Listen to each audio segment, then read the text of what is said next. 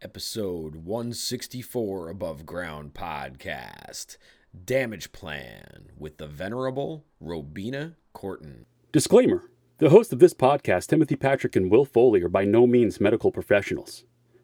However, having lived experience with mental illness themselves, they have gained useful perspectives on common mental health issues that some of us struggle to overcome on a daily basis. By sharing their stories, they hope to create connection. By creating connection, they hope to help you find your purpose. And through purpose, we can all begin to build the foundation for positive mental health. This is Above Ground Podcast. Coming at you live with real conversations about mental health from the peer perspective. It's time for Above Ground Podcast. Now, your hosts, TPP and Will Foley. What is up, everyone? Welcome to episode 164 of Above Ground Podcast with the venerable Robina Courtin. An amazing conversation with an amazing woman. She is a Buddhist nun from Nova Scotia. We have that coming up for you momentarily. But Above Ground Podcast is on the move again. This is the summer of getting out there back into community and handing out resources and having conversations. We just came off of Nipperfest, and now we are heading into the Summer on Central WAMC concert series, which is going on at the Linda on Central Ave in Albany, New York. 339 Central Ave to be exact. And WAMC and Nippertown and the city of Albany are teaming up to do Summer on Central concert series on Saturdays throughout August every Saturday in August. And Saturday, August 6th, we will be there. We will be there with a table for your resources, and so will Kyla Silk, the Rock Voices Choir, and Super 400. That's right, Super 400. Kyla Silk and Rock Voices Choir will be at the Summer on Central concert series with WAMC in Nippertown on August 6th, and Above Ground Podcast will be there also. And we will also be there for the last the last of the Summer on Central concert series, which is the Nippertown March Music Madness Final Four, and that is Saturday, August 27th with Shortwave Radio Band, Pony and the Pancake Girl Blue, and Side B. So, an amazing concert series coming up that is being produced by WAMC, which is our local NPR station here in the 518 and WAMC is something that I personally listen to on quite a quite a quite length uh, during the day on my travels and journeys throughout the, the capital district and beyond. And again, we can't thank you so much for coming up and talking to us at Nippertown at Nipperfest 2022 and looking forward to celebrating the rest of the summer and fall with you as Above Ground Podcast will be out there handing out resources and having real conversations. All right, now without further ado, it's time for the venerable Robina Courtin. It's time to have your damage plan.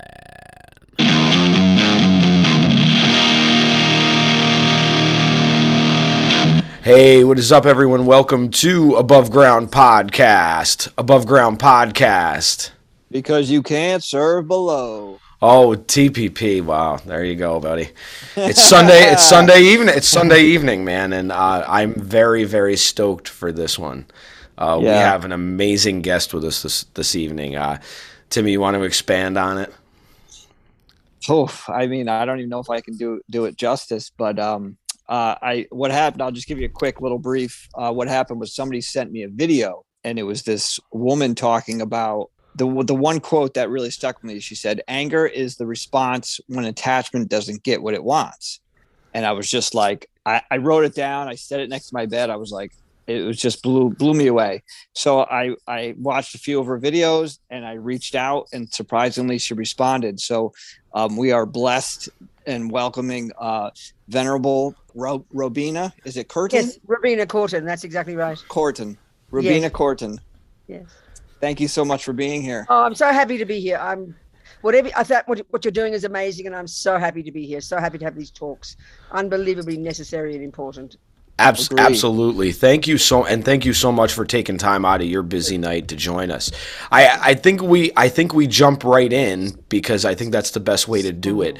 How how can Buddhism help us navigate the world today from exactly perfect yeah so perfect question well you know will i think in, in, in, our modern culture, I'd say West, but it includes not just Western people, but modern culture, which of course is the philosophical materialist view of the world. And that's great. There's there's a lot of um, I think a lot of misconceptions, maybe a lot of misconceptions about this ancient Indian way of seeing the world. I mean, I think first of all, I remember the Dalai Lama saying recently it was these amazing Indians more than three thousand years ago, and this is well before the Buddha. These genius beings who who had come up with extraordinary kind of views of the universe, who who developed these amazing skillful techniques called uh, the world knows vaguely as mindfulness, which come from this extraordinary technique, this psychological skill these genius Indians invented 3,000 years ago. And as His Holiness said, you know, it was these amazing Indians more than 3,000 years ago who began the investigation into the nature of self. So my sense is, you know, we modern people probably thought it was Mr. Freud 100 years ago. So I think now we're really discovering the incredible wisdom, and, and, I, don't, and I don't mean that in a mystical way, genuine wisdom about the way the mind works coming from India. I mean, what do we, uh, you know, we, we maybe track ourselves back to the Greeks, you know, European style, but there's extraordinary, so more and more these days there's knowledge about this, but I still think there's a lot of cliched ideas, you know. So if you really strip it down, which is very much what I need, like to do, it's so important. If something's valid, it's got to be kind of valid in our culture, in our way of speaking, you know, in our turns of phrases. So basically, Buddha, Buddha's an expert expert on the mind. That's his expertise, and that means the the inner workings of the subjective workings of this inner process of thoughts and feelings and emotions. And I don't mean the brain. I don't know. You know, Buddha doesn't mind about the brain. He's talking about the actual cognitive process itself. So the key skill in Buddhism is that that we can learn to become super familiar in, in a really clear, precise way with the with with all the thoughts and feelings and emotions, which initially seem like chaos to us. And the real tragedy is we often don't notice what we're thinking and feeling until it vomits out the mouth, or until you're inert in bed one day and you can't, you don't know what's going on. We wait till the body feels it. So the real skill that we can get from Buddhism is the ability to, and it takes time, to start to listen to all these cognitive stories that inform the emotions before they get to the level of emotion. And then we realize we can start to, to really work with what goes on in the mind because it's the changing of our mind and the cognitive stories that is the real, uh, that's the key to success. And that's the thing that Buddhism absolutely says every one of us can do, you know. I mean, one of my teachers says we can mold our minds into any shape we like. That's the fundamental starting point. We can learn to become familiar with what goes on in here, and then we can learn to reconfigure what goes on in here. Because what goes on in here is the surprisingly to us is the main source of whether we're completely crazy or completely sane. That we can learn to navigate and change our thoughts and feelings and emotions. That's the essence of it. I guess the the beginning, the start, the foundation would be mindfulness and watching our thoughts. Well, you know, that's interesting. It is in general, but what's fascinating, and this is often not how we talk in our culture, Tim, you know, we can see we've got we've got body, we have speech, and we have mind, but we tend to sort of think where there's one big lump of me kind of plodding through life. The Buddhist approach to practice is very interesting. They would say the, the, the essence of it, yes, is to do exactly that. But first, we need to harness the crazy energy of our body and speech which means discipline, which means learning to discipline as what you know, as the servants of our mind, which is the body and speech. So what happens is, I mean, like in my life, anger is like my middle name. You know, since a little girl, my mother did not have to teach me. The millisecond my attachment didn't get what it wanted, it it exploded out of my mouth. My body expressed it. And let's look at the world. We can see that's what does the damage. That's what does the harm. We know in our relationships, just you blurt out even one word. Once it's out, you can't take it back. So it sounds boring, but it's a profound practice. We have to first learn to get some discipline over our body and speech and be, be skillful in what we say and do. And then we have the luxury to go to the, the real level of practice. And as one of my teachers says, learn to be your own therapist. So yeah, but but that sounds boring in our culture. I'll control my body and speech. What does that mean? You know, because we go, I'm allowed to say what I like. We don't think it matters, but we can see even just speech, it hugely matters, you know. So yes, absolutely what you're saying. But first, get some, and that demands some kind of um, aware, self-awareness, doesn't it? We don't have much self-awareness. We're usually just kind of have no feeling of who I am, and we just we just plod around life, responding mindlessly to circumstances. So we've got to sort of step back from it and and know that we can learn to be in charge first of the servants of your mind, then the mind itself. Absolutely.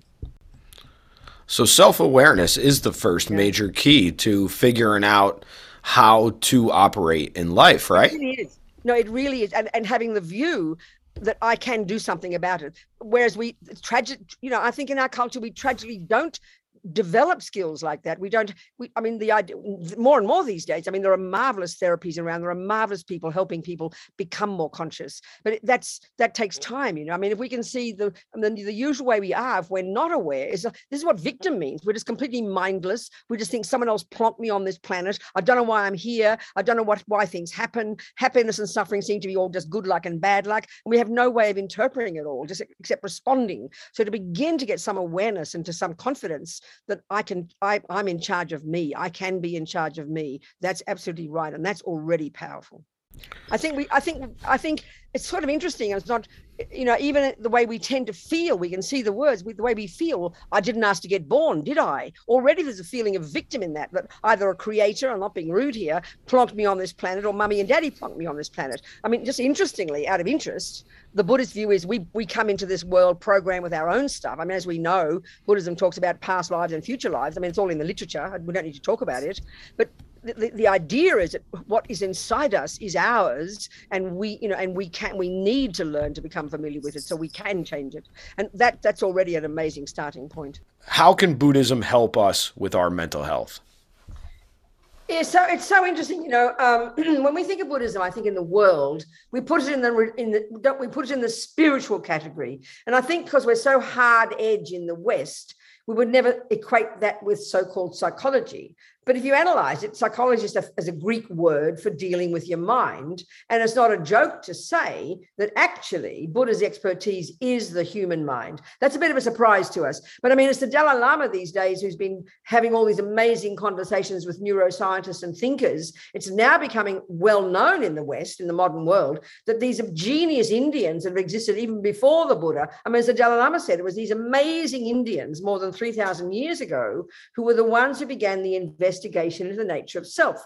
And it's only really now becoming known, you know. I mean, they're these extraordinary, sophisticated yogis and scholars and thinkers. And we kind of imagine we're so arrogant, we probably thought it was Mr. Freud 100 years ago. But I mean, really, we're very rude, you know. The interesting thing is that, you know, the Buddha's um, the, the Buddhist approach is actually the mind. So uh, it's like and, and it's almost deceptively simple kind of model of the mind because it's in many ways it's so radically different from how we deal with things um, mental health in the West. I would say that. And I mean, I could just briefly start, start some points if you'd like, but you just, so I can now go there, you know, okay. Absolutely, so the, please. The crucial thing, the crucial, I would say the crucial difference in the Buddhist model of the mind is it's a, it, you know, I think um, we, we are brilliant at neuroscience, aren't we? Very brilliant, skillful, wise. This little bit does this, little bit does that. And it's very precise and detailed. Well, that level of precision and analysis is exactly the Buddhist approach but it's not dealing with anything physical. It's dealing with the internal, subjective, cognitive process itself. Because the Buddhist view actually says the mind is not the brain. I'm not trying to be controversial here, you know, but the real point is it's this incredible internal way our conceptual stories work forget the brain, but I mean, the Buddhist approach is that we can learn to become super familiar with the workings of our own thoughts and feelings and emotions. It takes time, and there are many obstacles preventing us from doing it, and we can go through those. But that's the skill we need to learn. And fundamentally, the Buddhist view is, as one of my teachers says, we can mold our mind into any shape we like, you know? Absolutely. So, the, so if you think about it, the way we tend to be, and no one has to teach us this. We're very all convinced, I think, that the main thing that t- turns us into the person we become is the, is the outside world. Mummy, daddy, the genes, the brains, the DNA, the naughty Catholic Church who taught us when we were children, the mean boyfriend, always the external world. The first instinct is to point to the external, you know, not just for, oh, wow, you're, mean boyfriend, you cause me suffering, but, you know, you're a kind boyfriend and you cause me happiness. So we actually think happiness and suffering come from outside. And that's why we spend our lives, is it not true, manipulating the outside world to get it to be just so so I can get happy. Buddha says there's nothing wrong with that. But hey, honeys, you're missing the main point. If you change your actual attitude towards it, your cognitive story about it, you can get the best of both worlds. And that's why I love to always use my friends in prison as examples. They don't have the luxury of changing a damn physical thing, but they can change their way of seeing the world. We this is not a new concept to us. It's just that we're a bit lazy. We'd rather change the outside thing. Or we blame the outside, both for our suffering and our happiness.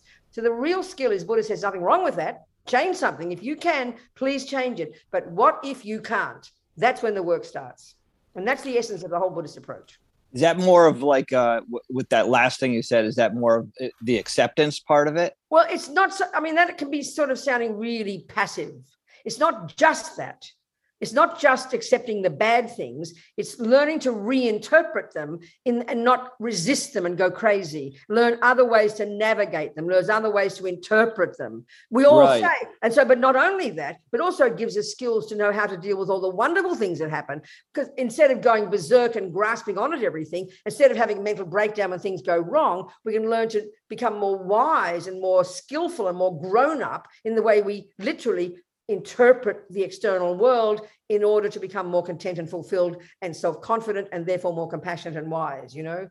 I mean we can to become a better so in other words this molding your mind into any shape you like. I mean one approach the buddhist view is i mean this is where it sounds deceptively simple the Buddhist model talks about basically we've got neurotic, deluded, I based, fear based, unhappy states of mind that are the source of our own pain and the source of why we make a mess of our relationships. And, and, and guess what? They're called attachment, anger, jealousy, depression, low self esteem. We all know these. And then we've got the positive, appropriate states of mind called intelligence, self confidence, love, compassion. And Buddhism goes into really precise detail in identifying these conceptual stories that underpin those emotions so you can reconfigure those conceptual stories. Really, you learn to really reconfigure the way you see the world, to reconfigure these conceptual stories that underpin the emotions. But our tragedy is we get so we're so we only notice what's going on in our mind when the body's shaking. You only notice you're depressed when you can't get out of bed one morning. You only notice you're angry when you want when you want to kill your boyfriend.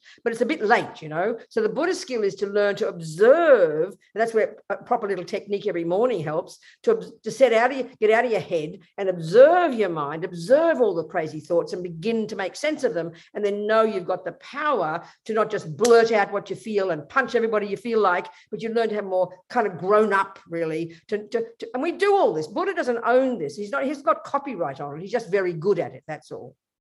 Do you get my point? So we can be in charge of our lives. And we all want that. But do we all want that? Uh, do you think oh, okay, we're afraid we of being okay then you're right. If we don't want it then we'll just keep them miserable. You're absolutely right. Exactly it's possible. The Buddha's view is it's possible, every one of us, but it's kind of the hardest job we'll ever do. Because why? One, I prefer to blame my boyfriend for my happiness, if you put it that way, or my suffering. I, I two, I don't notice what's going on, and this is our major problem until it's too late. I always use this dumb analogy, like as if you, you got this brand new car, but you've never heard of the concept of mechanics. So you drive it until one day at 100 miles an hour on the freeway. Oh, my wheels are falling off. What can I do? Well, it's a bit late, honey. So we have zero approach to our mind like that. We just go and go until you want to kill somebody or kill yourself. And then we go to our therapist. You know, it's just too late. We've got to pay more attention and know we can work with what's in there, even the painful stuff. And this is why I swear to you, my prisoners, my friends in prison, they don't have any choice but to do that. I mean, I can tell you some amazing examples. There was this one woman I always mention. Her name's Sunny. She's American. Back in the 70s, she was hitching with a hippie husband and hippie kids, and two guys picked them up, roughly speaking. And then the two guys got stopped by the police. The guys killed the police and blamed the hippie. So they're on death row in Florida. Like 17 years of hell she went through. The husband eventually got executed. She even attended the execution and his head burst into flames. I mean, don't talk to me about prisons, never mind. But anyway, it was like this nightmare. She was living in this cell for years on end. She's totally innocent. And this is this amazing woman. She's not even Buddhist. She just had this incredible, I would call it incredible emotional intelligence. She said, At some point, I finally realized I couldn't change anything, but they couldn't take my mind from me. So I decided I am not a prisoner. I'm a monk. I'm not in a cell. I'm in a cave. I mean, it almost sounds romantic, but she had this fierce determination, but she had the real skill to see that even though she couldn't change the outside, she could change the way she experienced it and saw it and interpreted it. Now we all hear examples like this, you know, but it's just this is the this is the skill, this is the Buddha's skill. And we've got to have the confidence we can do that. Then you can be in charge of your life. Then you can enjoy the outside world, but it, you won't make you crazy. You'll be able to navigate it. This is this is the essence of being a Buddhist, I tell you. What is what is the first step that as us individuals can take? Uh, is it acceptance? I think that's a, too many steps ahead. Okay. The first step is to think wow i would like to be happy. I know it's possible and i know that the, the, key the key the key the key job is to learn to to learn to know my mind become familiar with it and then slowly change the conceptual stories. That's awareness. I would say yeah, you, you, okay no to first no? know it's possible. To first know it's possible and then when it's possible you'll know you want to do it. So then you but then you'd learn text. I mean, it takes time. All I can tell you is it does take time. We can't hold our breath and hope it's going to happen tomorrow.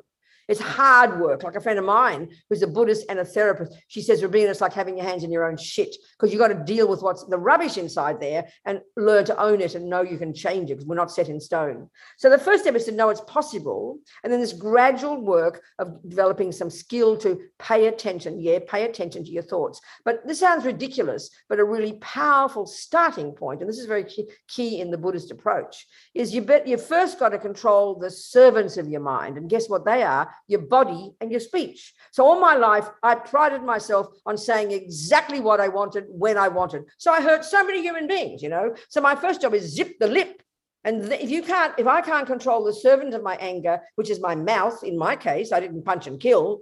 How in the name of God can I change my mind? So your first one is learn the practical approach of just it's like being grown up control your mouth control your body don't just leap on every piece of cake you want don't just vomit every, out every word you feel. And it's not being fundamentalist, it's being intelligent. So you don't run around harming yourself and harming others. And the other point in Buddhism, which is the deal about karma, which is a philosophical view of the universe, basically, not just some hippie trippy thing, is that everything we think and do and say produces the person we become. So you get this real sense of wanting to know your own mind, wanting to change your own self, because everything you think and do and say produces who you become.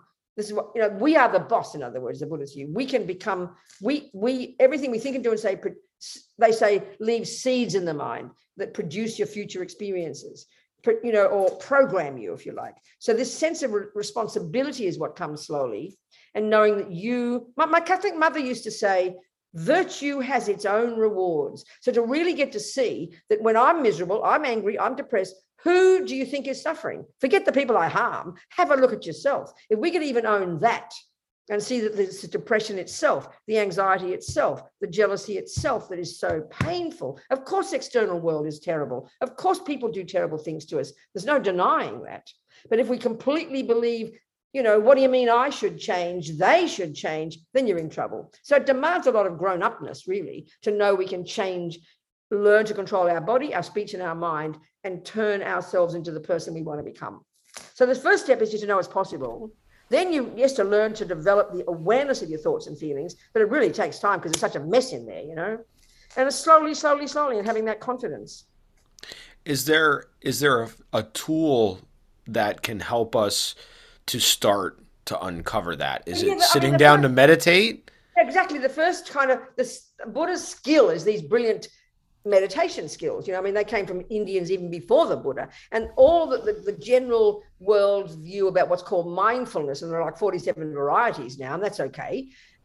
They're all coming from this root, this powerful technique developed by these genius Indians centuries ago that enables you, when it's really developed, to get to really completely subdue the, the neurotic no, sorry, the, the gross conceptual sensory level of our mind, because Buddhism would assert we've got this much subtler levels. We don't even posit these in neuroscience. So we're talking at quite a sophisticated level. That's the long term. We can get this laser like subtle focus, where then with that subtle focus, you can do this amazing work of reconfiguring all your thoughts. So you start with a simple technique, even a three minutes a day of learning to concentrate. So a typical one the Buddha taught you decide to focus on something. You got to anchor your mind to something. So you focus on the breath, for example, the sensation at your nose as you breathe in and out. It's simple. And you just decide, I'm going to pay attention to the breath. Well, what will happen in two seconds is you wander off. We chat, chat, chat to ourselves. So you develop this skill to bring the attention back to the breath. You bring your attention back to the breath. That's a simple technique for even three to four minutes. You're not going to be very good at it, but you're training yourself to make to be disciplined, not just to follow mindlessly every thought. So you're developing the discipline, and from that comes some begin to bring some awareness. So when you open your eyes and you're working in the kitchen, your hubby's there, the kids are there, you're on the road driving. You're not just totally focused on the outside, and only notice your mind when you want to scream. You're noticing also what's going on in your mind, and you start to work with that slowly, slowly. It's this gradual, slow skill, you know. I, I know one thing that comes up for me a lot is shame. That's interesting. Exactly.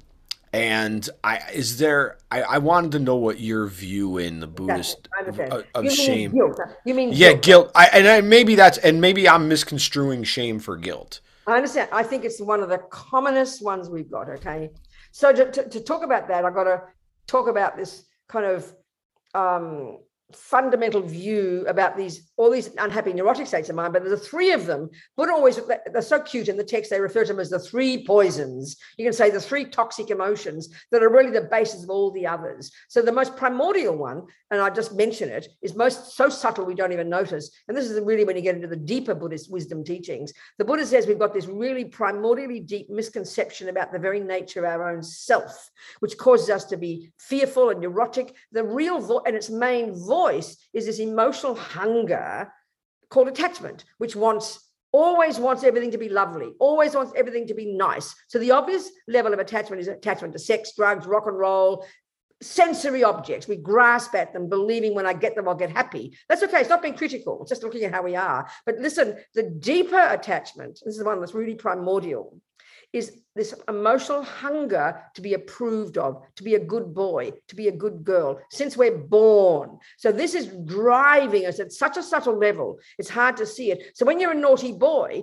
even when you're a little boy, and now when we're a big boy, oh, I did, I did the wrong thing, and almost like we're, we're channeling mum or God, I'm a naughty boy, I did something wrong, and we're waiting to be found out almost. It's very ancient in us. So we've got this craving to be seen as a nice person, and when we do naughty things, we over exaggerate our bad badness and then say, I'm a bad person. So, one way of talking about guilt is anger, but you're the object. Like if I'm mad at you, Will, I'll say, You did this and you did that, and you're a bad person. I'll be angry at you. Well, look at guilt. I did this and I did that, and I'm a bad person. So, it's really internalized anger. But the key function from the Buddhist point of view, the key function of all the neurotic states of mind is that they exaggerate so anger exaggerates the badness of things, and guilt exaggerates your own badness. And we run to it automatically. It's all very subtle. This attachment, uh, and the, third one, and the third poison is it's called anger, but at a more subtle level, it's aversion. So we have attachment to be everything to be lovely, and the moment everything isn't lovely, we have this aversion or anger or guilt. It's internalized or externalized, and we run between these two like a thousand times a day.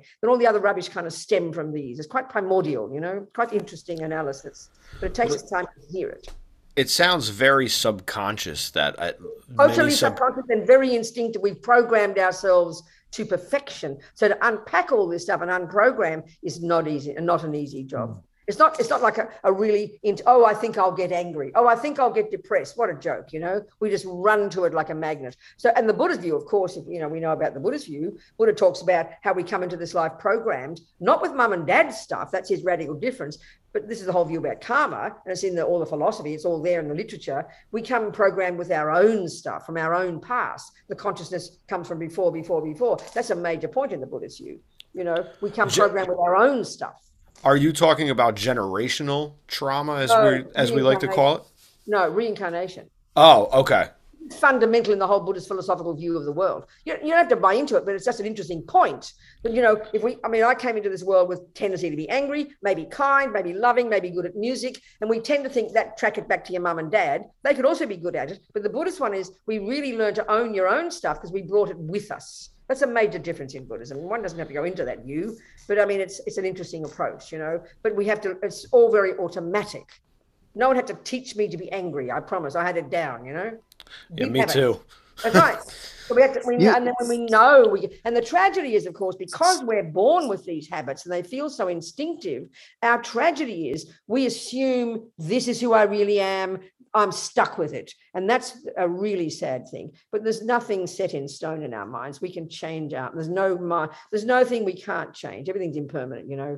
But we believe this is who I am. I'm hopeless, I'm no good, I'm depressed, I'm angry, I'm jealous. I'm it's like set in stone. That's one of our worst crimes against ourselves, I think. You had mentioned earlier um, something that I've said before um, yeah. about being basically, you know, with our health waiting for like a crisis to happen yeah, in right. order that's, to do something exactly. do you notice is that is that specific to the west or do you notice that in general as as people not being more are you proactive? talking about mental health or physical uh really anything but mental health I think the mental one is mainly. I think as soon as we have a headache, we'll tend to rush off and try and get a pill. As soon as we get okay. a toothache, so we're very conscious of our body and know we can do it. But I think the tragedy is because, as Will said, we have so much guilt and it's all hidden. We don't want to be a naughty girl, so we try to hide it. We're desperate to keep it all away, and we feel so ashamed. So who, you know, and even still, even though therapy is still so is now so so open and so talked about, we still wait until you want to kill yourself or your boyfriend before you go to the therapist. In other words, you you know when you start to feel yourself getting a bit annoyed, you don't go to your therapist. Oh, I got annoyed today. That they'd laugh at you. But that's the sign. That's the wheels wobbling. You don't wait till the wheels fall off. You don't wait till the wheels fall off before you fix your bloody car. You wait, mm-hmm. the wheels are wobbling. It's a big sign. Go to the mechanic. We don't have that attitude about our mind. And I think that's across the board in the West and in Western psychology. It's really tragic. No wonder we all have mental breakdowns. The view here is that we really learn from the tiny childhood to become familiar, know we could learn to work with our minds skillfully, we would never go crazy because you'd, you'd grab it in time. It's really hard to deal with 100 miles an hour, the wheels falling off. It's like damage control is your best. That's our big tragedy. But why we wait till then is because we think it's the boyfriend's fault, we think it's the world's fault, or we guilty and hide it away and feel ashamed or and, the, and we just don't know how and we don't have tools you know i think it's my point we don't have tools that's right yeah perfect i was going to ask that what what contributes to it Western. besides okay. the guilt and maybe it's everywhere but if you've got this buddhist approach if you're brought up with it I mean, or any decent spiritual approach, you'd, you'd, have tools when you were young and you could learn to work with them. I mean, of course you can. I can see this with good parents who bring up, who enable their children to be conscious of their thoughts and feelings, you know. I mean, it's, it's a it's a marvelous thing if you can have parents who do that, and parents are already conscious, you know, not blaming our parents. And it's amazing education, and more and more these days, children are getting this kind of education. I think, not sure. Why do you think we see more of the depression, the anger, the anxiety? Mm. Why are we seeing the increase in that? If you, if in your opinion, well, I'll, I'll, I'll try and just give the Buddhist analysis. Okay. Okay. So attachment is this driving force for most of us. And this is the Buddha's view. It's very ancient and very primordially deep, way more subtle than we would imagine. And it's this emotional hunger. And its energy is dissatisfaction. We're never satisfied. So always think, I don't have enough, which causes you to hanker after something. And this is a very powerful feeling of not feeling enough. And that's in our culture. And the irony is in a culture like ours, where you can just get anything you want in the universe, no matter how much you get, we all know, as my mother used to say, the more you get, the more you want. We all know that, you know. So the more you're always dissatisfied, and you assume if I get the cake, get the boyfriend, get the handbag, it'll it'll cause me to be satisfied. But because but we're still hungry, we're still emotionally hungry. So then we keep when attachment um, doesn't get what it wants, it builds up. You know, one of the ways they talk in Buddhist psychology, there's any millisecond of what we think and do and say, none of it goes astray. It's all stored as memories. So things just don't go in one ear and out the other. You could have 50 events a day where attachment didn't get what it wanted. You broke the cup doing the dishes. Your boyfriend got mad at you. The red light. You don't deal with it. You just get more and more stressed, more and more broken. You don't deal with it at that moment. You let it, you build up, build up, and then you either you're inert in bed at, by the, in a month, depressed, or you want to kill yourself because it builds up and we don't deal with the small moments. So learning to deal with the small moments and solving it, then you don't carry it around with you, you know. So I think the depression one is because in our society we're all dissatisfied. No matter the more we get, the more we have this dissatisfaction. I think it's not meant to be it's not meant to be religious. It's so obvious. The more you get, the more you want. You're never satisfied. But we keep being convinced that tomorrow I'll get it. You know, the cake will do it. Another boyfriend, another this. So there's so much agitation, so much It's not saying it's not being against um, having things. You can be a multimillionaire and be satisfied, but you can be poor and be dissatisfied. So it's a mental thing we're describing. So I think Is this go on. is it something? Is it? I just am curious. Is that something innately in us when we're born? This is what the Buddhist view would say it's attachment, and this is why the Buddhist would view would say we bring this from many lifetimes of program. Okay. practicing it. It's deeply instinctive. I mean, look at this one of dissatisfaction, especially the one of not just I haven't got enough, but I am not enough. Look at that one, the self loathing we had. The Dalai Lama heard it and he said, That's a mental illness. That's the really serious dissatisfaction. We loathe ourselves. So we're never happy. We want to change our nose, change our gender, change. I'm not being rude about it. I'm not being political. We're never satisfied with what we have or what I am. What do we ever achieve? It's never enough. Oh, I should, you know, we're, we're really, uh, we are our own worst enemies, as my mother used to say to me. This is the tragedy of this dissatisfaction. And the world is full of beautiful things and full of marvelous things, but we never can find, because we're always looking out there instead of knowing we can change our mind and become satisfied. That seems almost insane to us, you know, but it's possible. Why do you think it's we're so afraid to look inside? Is it fear? Are we afraid to know what we are we afraid to find out that we're much more than we think we are? Well, okay, if we look at, I think we're so addicted to the outside, that's a good reason not to want to look inside. Why should I? In other words, if you're my boyfriend and you're mean, and someone says, "Well, Bina, you know, you could look at your anger." Why should I? Will should change. There's one. That's one approach. The other one is we. The other attitude is we don't like looking at the unhappy stuff. It's too pain. We get so much guilt. So we, we either have blame, denial, or or um or um blame, blame, denial, or guilt. We live in those three, and so it's hard to literally confront and see it. And because then we think, well, I'm a bad person because we over exaggerate it. But the thing is, this is why it's so important. We and this is our tragedy to see our good qualities. Will we never do that? 27 people can tell you you're a nice person. We're dying to hear it again, but we don't believe it. One person says one bad word, you launch into it because you believe it yourself. This is the irony of ego. We are our own worst enemies, you know. Is that is that what it is? Is it ego that has because it's weird Irony- because the, the view of ego in Buddhism isn't that you're a big, fat, powerful person. You're overwhelmed by attachment and neediness and hopelessness and no self and low self-esteem and anger and arrogance and, and depression. That's the irony. They're the voices of ego. So when you learn to give up ego, you're not giving up your power. You're becoming more content, more fulfilled, less neurotic, more brave, more self-confident, and more loving and compassionate. That's the literal result of this work. And maybe that's part of the misconception in the West is that we have this thought that the ego is our, you know, it's our bravado, it's our what right, we show right. on the outside. So in other words, a person who's overwhelmingly self-piteous and, and I'm not being critical, we're all suffering. Overwhelmingly self-piteous, jealous, resentful, that's powerful ego. But it's the irony of the way we think of ego. Whether you're arrogant or low self-esteem, they're both symptoms of the same problem, you know. There's this overdeveloped sense of I. Either I'm hopeless or I'm special. So when you lessen the neuroses, which is the Buddhist job, you grow the goodness in you, you become less, literally less self-centered, more connected, therefore more fulfilled. It's hard So to by- that. So by the process of healing oneself, Yeah. you it, you you basically kind of uh detach from the ego or or you know you let you throw it away, which doesn't mean you give up a sense of self. You have a more healthy sense of self, a more content self of self, a more you rejoice more in your own good qualities. You see your own good qualities. You're happy with yourself. You're fulfilled, but also you're loving and kind to others. It connects you to others as well. Because when you're overwhelmed by depression and anxiety and anger, you can't see past your own nose. You know. So we are the ones who suffer. First, the Buddhist view is we've got to see, not just feeling guilty. When we talk about looking at your own anger, your own jealousy, your own depression, not just feel guilty about it, but to know that that's what's breaking our hearts.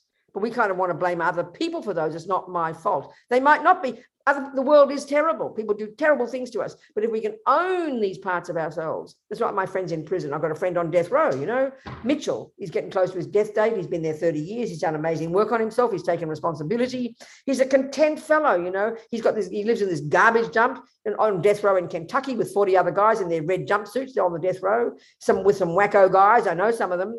He's content, fulfilled, does his practice every day, helps others, and he's getting, I'm ready for that electric jolt, he said. He's done the job, you know, and he's in this garbage dump. I mean, I know wonderful. I'm trying to make them all sound like special, but they they they can't change the outside, and they change their own mind and become fulfilled and content, and therefore compassionate and wise. You know, this is the whole idea. Yeah, I mean, and, and if and if that's not proof enough, I don't know what is. Cause, that's right, exactly. You know, somebody is it now? See, I don't know how much you work with these um, people in your in the prisons, but is it hard for you when you do lose them? I mean, a couple of our friends have, have been have been executed. Yeah, we had one guy, a couple, but I mean, they're just so fulfilled and content, and they're ready for it. They're ready for it. So it's very inspiring. They die a happy death. It sounds so weird, but they know they got this. They've they've take they've come to terms with their lives, and they die happy. They're content. They're not full of rage and despair. You know, so it's very inspiring. We've all got to die at some point. So if you can be ready for it and know your life's been worthwhile, and you used you've developed yourself and you helped others, that's a good way to die, isn't it? Yes, it is, and you helped yeah. them do that, so that's that's really great. Exactly, exactly. Is that really part of the is really the Earth School really about developing yourself? Is it really about self development? Well, self development has there's a nice analogy in Buddhism that a bird needs two wings, wisdom and compassion. So the wisdom wing is putting yourself together which is the first stages of practice in Buddhism. On the basis of that, when you become fulfilled, you've given up the rubbish old I. You don't have to worry about I anymore. You fixed your I. Now you can help others. The compassion wing is the point. When you're overwhelmed by your own junk, you can't see past your own nose. You've got to sort yourself out. And that's the job, the first stage of the job in Buddhism. And it's not meant to be self centered, it's intelligent. And then you can be of benefit to the world and be powerful and content and fulfilled and never give up and be, be marvelous and useful on the planet. Is that why so many healer, so many damaged people become healers? I don't know about that. I haven't thought about that. I don't know. Because we're all trying to make up for something, in a way. I don't, know, not, I don't know about that. I don't say it that way. I understand your point, but I haven't thought of it like that. Oh, okay.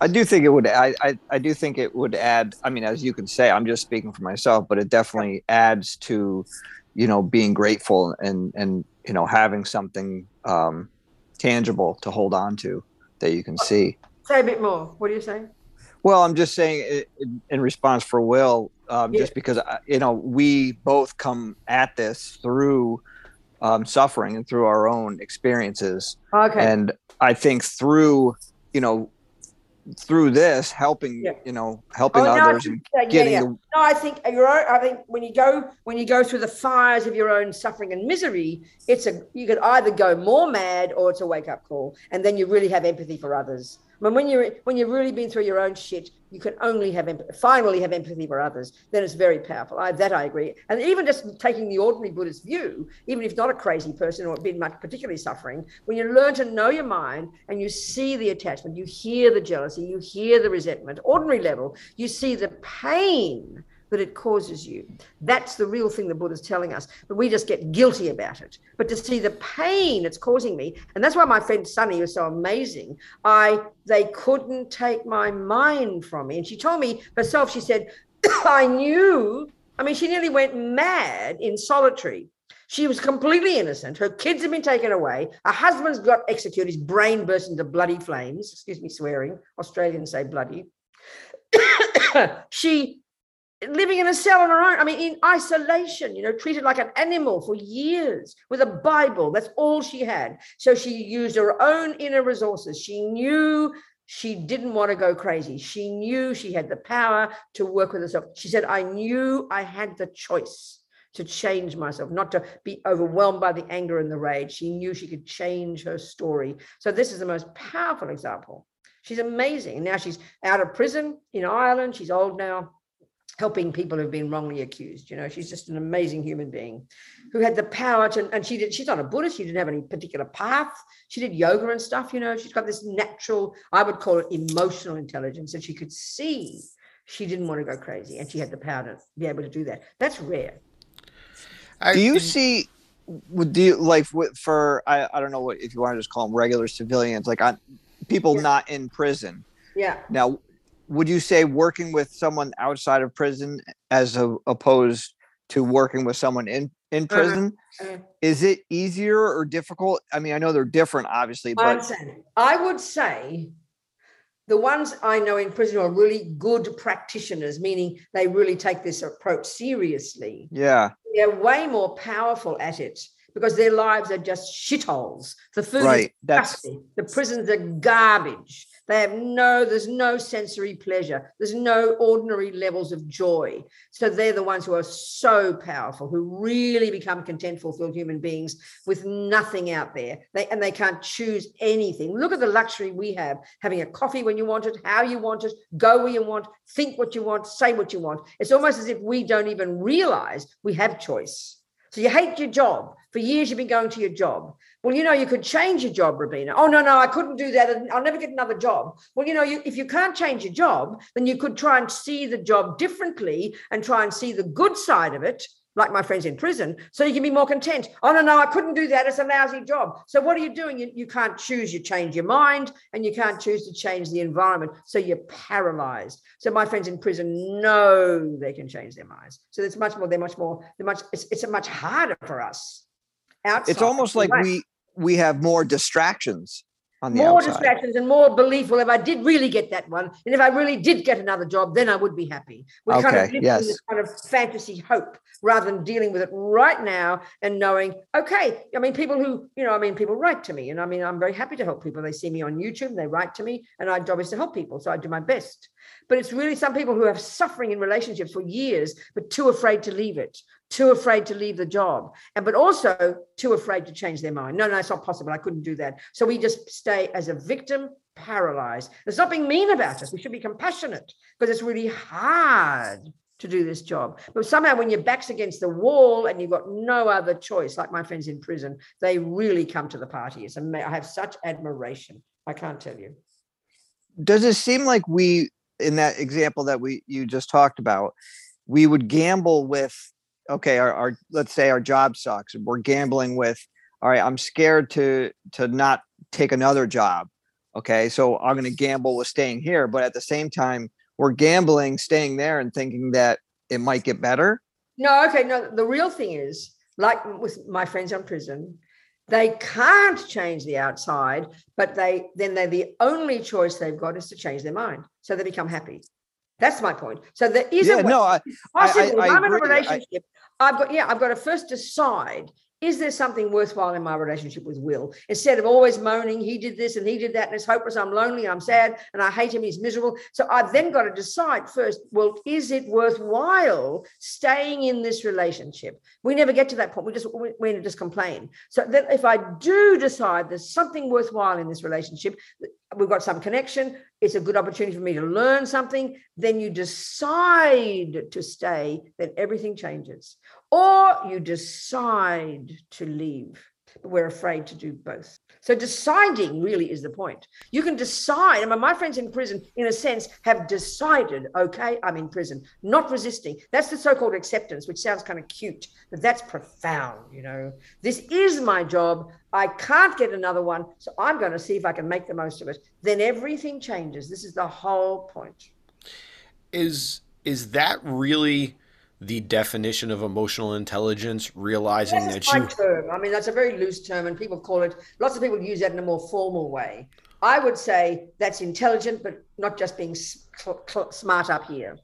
okay, because emotional intelligence. Re- No, I know there's a, there's a particular frame phrase people use. I don't mean it like that. I, Okay. Maybe, maybe it's conscious intelligence. Maybe it's awareness and aware intelligence, not just intelligence being smarty pants. You understand? I, we all like to be smarty pants, though. So Okay. okay. So what's what else then? Um, I, I wanted you to discuss a little bit about what the Buddhist view of reincarnation is and what it means tell from the. Buddhist view. Yeah, of course. I can tell you, roughly speaking, absolutely. Basically, the Buddhist view is, and this is interesting, by the way, I should preface it with this. We have to remember where this information came from. Buddha is not a creator. He doesn't, there's no concept of a creator in Buddhism. That's where people who have very much devotion in a creator are shocked to hear and don't want to hear more, you know, but this is just a fact. Buddha came along and he doesn't have, he he's um he's you know his view is this and and it's coming from his observation he's not a creator and this is a very interesting point um, when i was at a talk i always quote this in, in new zealand years ago and there was a scientist happened to be a scientist in the group and he asked the question when I was talking about karma, reincarnation, which I'll do, he said, Where who revealed the teachings to the Buddha? Which is a perfect question if you believe in a creator. A creator, I mean, I was a Catholic, right? Creator invents the universe, creates the laws, runs the show, punishes and rewards. So it's obvious, it's revelation. That's how we think of religious philosophy. It's coming from on high. There's no view like that in Buddhism. So when I said in my answer, would you ask Einstein who revealed the teachings about relativity to him? Everybody laughed. But that's the Buddha's approach. So the Buddhist the hypothesis to take is everything that is Buddhism is coming from Buddha's own direct observation. We know that's Einstein. He didn't have a dream, he didn't have a vision, he's not making it up. We know he used his noggin and he observed the world and he's come up with his own findings. So that's exactly the Buddhist approach. So, of course, the difference in Buddhism, and this is the Indian approach coming from before the Buddha, the idea of consciousness or mind is it's not physical. It goes to much more subtle levels of cognition that, like I said before, we don't even posit in the neuroscientific model. And it's we're not the handiwork of a creator, and we're actually not the handiwork of mummy and daddy. Mum and dad gave me a brain, DNA, and all the rest, but consciousness is not physical, and it comes from before, before it goes back. It's like a river of mental moments that goes back and back and back and back and back. And when we die, it'll just inevitably go forward, forward, forward. This is the Buddha's view, okay? So, and then the second one is this law of karma. It's a natural law for the Buddha. He didn't make it up. There's no boss. And if because there's no creator, there's no rewarder and there's no punisher. So it's not punishment and reward. It's a natural law such that everything any being thinks and does and says and does programs, programs your mind. Programs your mind. So seeds in your mind that will ripen in the future in that river of mental moments and produce the person you become. So we are, in a sense, the Dalai Lama said karma is like self-creation. So all our happiness and all our suffering coming from seeds we've planted in our own mind from our own past actions. So in this sense, we are the creator of ourselves. We're therefore we're in charge. We're the boss. That's the, essentially the Buddha's view of reincarnation, and that can be human, other kinds of creatures as well. And this is the law that governs all beings. Is what Buddha would say. That's the general idea. Wow. Thank you so much for taking time. I okay. know you've been traveling a lot. Um, Timmy, before we get into the last part of the show, um, do you want to ask Venerable Robina anything else? I, I would like to um, just yeah, um, because you had you had talked about um, the bird with wisdom and compassion. Two wings, bird um, two wings, wisdom and compassion. Yes. Do you, in your opinion, do you think that we as humans can be taught compassion? Oh God, yes. This is what we're doing in Buddhism. Absolutely.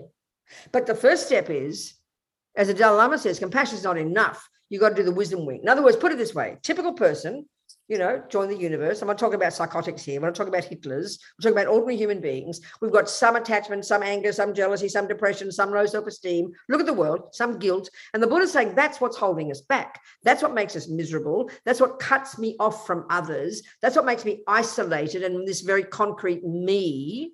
So then I've got some compassion, but excuse me, as long as you're, you know, my compassion for you doesn't upset me too much, then I'm prepared to be compassionate. But so if, as I lessen my own neuroses, I become less neurotic, more content, more fulfilled, but just naturally more compassionate. And that's then we can grow that to incredible degrees.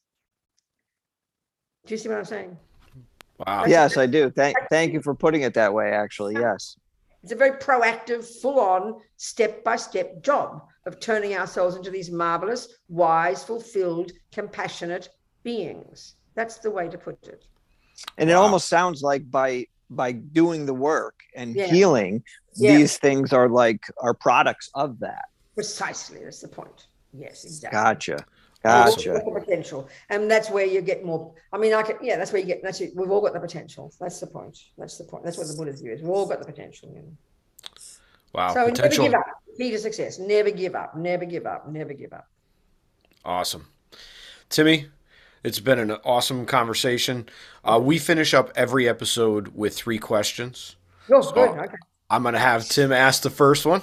Okay. I just want I wanted to add something real quick because I was going to say something earlier about it and um, I forgot that um, you can also find um, Robina on YouTube and she has these videos called something to think about and they're these short little videos but they are so full of knowledge um, so if you're interested in hearing them you just look her up on youtube and she has a whole slew of these uh I think videos some- I think I don't know. I never looked, but someone puts them on Facebook and TikTok and uh, Instagram. Oh, I'm, i'm sure well, yeah i'm think so. sure but yeah apparently. Yeah. yeah Go on. Anyway, question. okay so do you have a favorite or a least favorite word Favorite word. I can't think of one. I'm sorry. I like words. It's my job. I edit books and have to speak words all the time. Enthusiasm. Okay. Okay, enthusiasm, optimism. One of those. okay I like we'll those. take it Good. do you have a, a least favorite well, that's all the rude swear words, and I say too many of them, so I better not repeat them. That's great. I'm a bit rough now. I I wanted to ask you what brought you to Buddhism. Well, I mean, since I'm a little girl, I brought up in a Catholic family in Australia, one of seven kids in the 40s. I was born in 1944. And I mean, as soon as I went to Mass, I thought, Mum, that's my job. I'm going to be a priest. So it was very strong in me, you know, maybe talk about past karma. It was like the most natural thing in the world. And all the time as a little girl, I was the naughtiest kid in the family, the naughtiest, most rebellious kid at school. But it was deep inside me. I thought about these things all the time. And when I was 12, I was on my knees begging my mother, let me be a nun like one of these holy saints, you know. And then she cried. I cried when she said no. And then when 20 years later, when I told her I was going to become a Buddhist nun, she cried.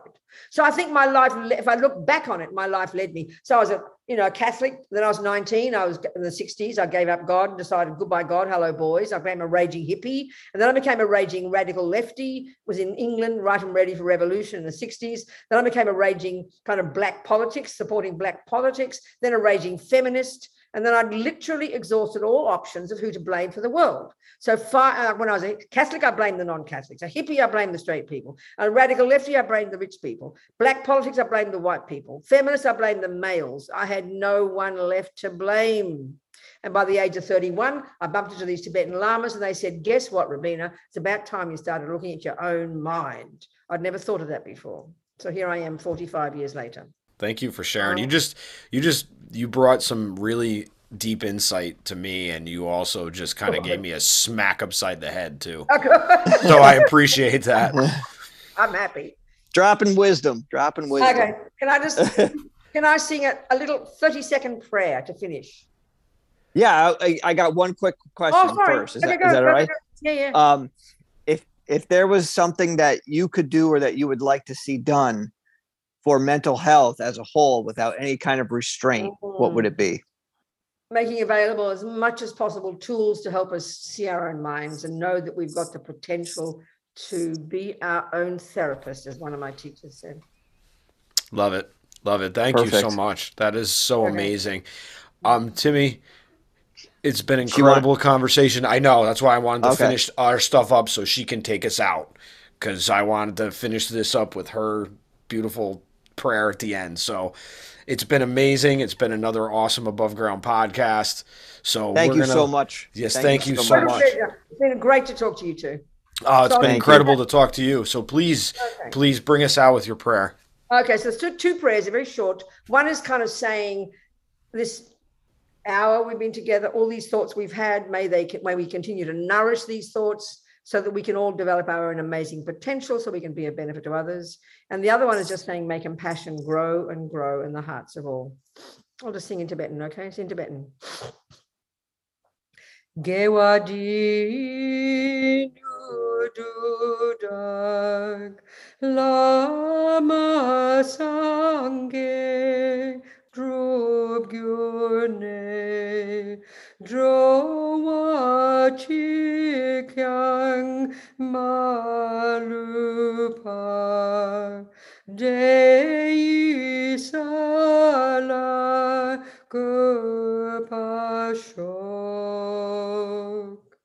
Jang chob sem chog rinpoche ma ke panam ke gyu chig ke panyam pa me pa yang gong ne gong du pel ba shok.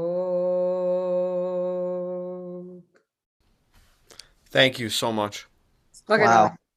It's been a pleasure. You're doing a great job, both of you. I love you. Thank you Thank very you. much. We love you, Thank and you. you're doing an incredible job. Please stay Okay. safe. Be well. Do my best. Thank you, darling. Thank you very much. Thank you. Have a great night. Bye.